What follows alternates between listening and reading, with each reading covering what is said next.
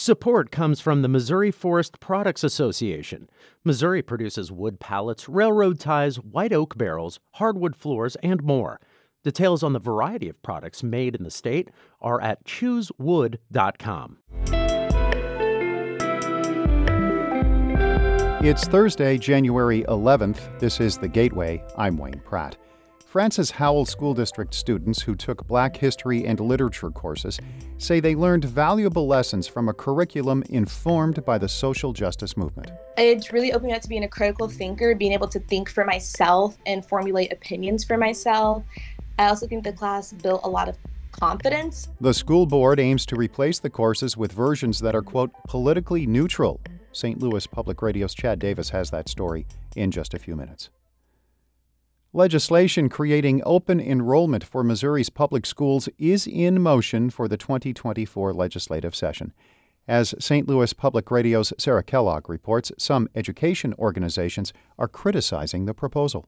Under the legislation, students would be able to transfer into a new district participating in the program. Districts would be able to decide if they wanted to accept non resident students. While school districts would not be able to stop students from leaving, they would be able to restrict the number of outgoing students to 3% of the previous school year's enrollment. Among those speaking against the bill was Matt Michelson with the Missouri State Teachers Association. Our members are deeply concerned about the uh, prospects of consolidation that could happen under this bill, um, also increasing mo- uh, mobility and um, the uh, the detrimental effects of student mobility. The legislature adjourned last session without passing any major education policy changes. In Jefferson City, I'm Sarah Kellogg, St. Louis Public Radio. St. Louis County Executive Sam Page is calling on policymakers to drum up more revenue. His State of the County address yesterday touched on some of last year's economic development and governmental accomplishments, but Page says the county's future is muddled by a budget deficit that will drain reserves in several years. County Councilman Mark Harder of Ballwin says there are some positive trends with regard to sales tax, but he adds county leaders have tough decisions ahead. We need to make some bigger jumps uh, in either revenue or cuts or both going forward if we're going to try to balance this budget. Page says council members should consider implementing a tax on online purchases. Also, from yesterday's address, the county unveiled a new logo and tagline. St. Louis Public Radio's Lauren Brennecke reports officials are going with a more modern design that aims to evoke an image of a growing county. The new design includes a red fleur de lis, a nod to the region's French heritage. Opportunity Central is the new tagline. Commenters on the St. Louis County Facebook page say they believe this logo is a misuse of funds but Councilwoman Shalonda Webb says she welcomes the change. I believe branding us and making sure that we know who we are is important. Putting this brand forth, I think, will be great for businesses, individuals, and our communities to come together and collaborate, collaborate as one. The new design and details about it can be seen at stlpr.org. I'm Lauren Brennecke, St. Louis Public Radio. St. Louis Lambert International Airport's plans to consolidate its two terminals are taking another step forward. The Federal Aviation Administration is beginning an environmental assessment of the project, which is required before it can move to design and construction. The FAA says the assessment could be complete in September. If approved, the project would also consolidate terminal security and parking and include airport roadway improvements. Airport officials say the design phase could begin by the end of the year. The numbers are in, and 2023 is officially the planet's warmest year on record. St. Louis Public Radio's Kate Grumke reports on how the local climate is changing. It was the second hottest year on record in St. Louis. Illinois also saw an especially warm year statewide. It ranked fifth since the late 1800s.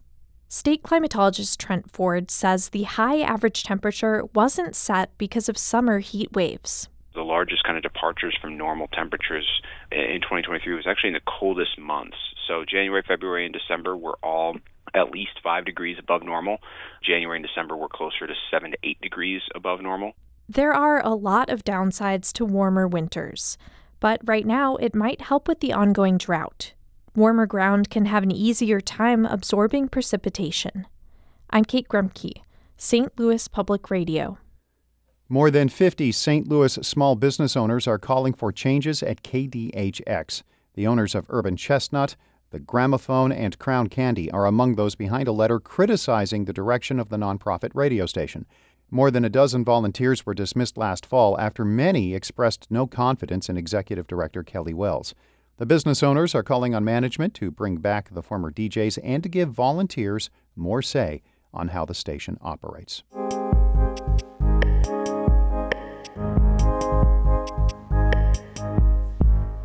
When the Francis Howell School Board voted to remove Black History and Literature courses, some students, parents, and alumni called the action racist. The district superintendent and board president say the classes will return under a quote, politically neutral curriculum. As St. Louis Public Radio's Chad Davis reports, students say the courses helped them learn facts they had not heard before. Zoe Abraham was a senior at Francis Howell High School last year when she learned about civil rights activist Claudette Colvin. Colvin was arrested in Montgomery, Alabama at 15. She refused to give up her bus seat to a white woman in 1955, nine months before Rosa Parks would.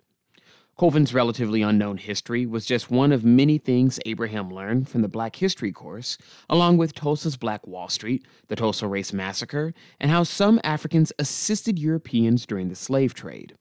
Abraham, who's white, told the school board in March that she probably wouldn't have learned that important history if she hadn't taken the class. None of this was covered in any of my other history classes.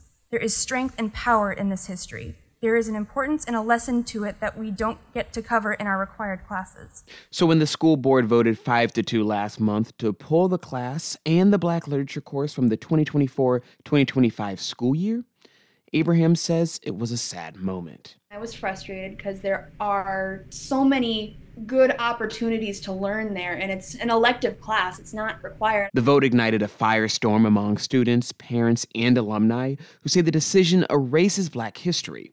Members of the board said they pulled the electives because their curriculum was based off of a social justice standard developed by the Southern Poverty Law Center. But students who took the courses say the lessons helped them learn about long ignored histories and their own identities. it's really opened me up to being a critical thinker, being able to think for myself and formulate opinions for myself. That's Lauren Chance, a senior at Francis Howell North who took Black History. She says the course was a formative moment. Reading books by Black authors inspired her to be more active in the Black Student Union. I feel that that class has really boosted my confidence into becoming the person I am today. The district first offered the courses after the George Floyd protest in 2020. The school board introduced an anti racism resolution later that year, pledging to create an equitable environment for all students. But last year, the school board's makeup changed following an election. The anti racism resolution sunsetted the same year. Harry Harris is a Francis Howell School District parent and ran for school board last year. He says parents and students were excited when the classes started a few years ago, but he says board members still haven't made clear what aspects of the courses they object to. They're presenting it like you have students who take this course and all of a sudden they get Black Panther jackets and they're marching out in the streets, fists raised and calling for, you know, taking people out and things like that. Nobody's doing that. It's comical that they even think that. Board members who voted to remove the classes declined to be interviewed, but in a statement say they're confident in the administration's ability to create a politically neutral curriculum.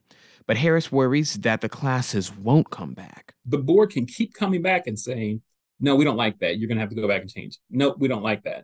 They can keep doing this until the class is ready to start. Then, if we get to that point, they're going to have to cancel the class. Many students have expressed outrage. Some created a petition to bring the courses back before they were reinstated and protested the decision by wearing black on the first day back from winter break. Some parents, like Zoe's mom, Beth Abraham, says the board's decision could backfire. The irony is that by pushing this down so far. They've they've only increased. Mm-hmm. They've pushed kids towards activism. They're learning what that's all about now because they're trying to silence, you know, this this interesting topic. Students plan to continue protesting and have scheduled a walkout for later this month. I'm Chad Davis, St. Louis Public Radio. Our David Casares edited that report. The Gateway is a production of St. Louis Public Radio, a listener supported service of the University of Missouri St. Louis. Music by Ryan McNeely of Adult Fur. I'm Wayne Pratt.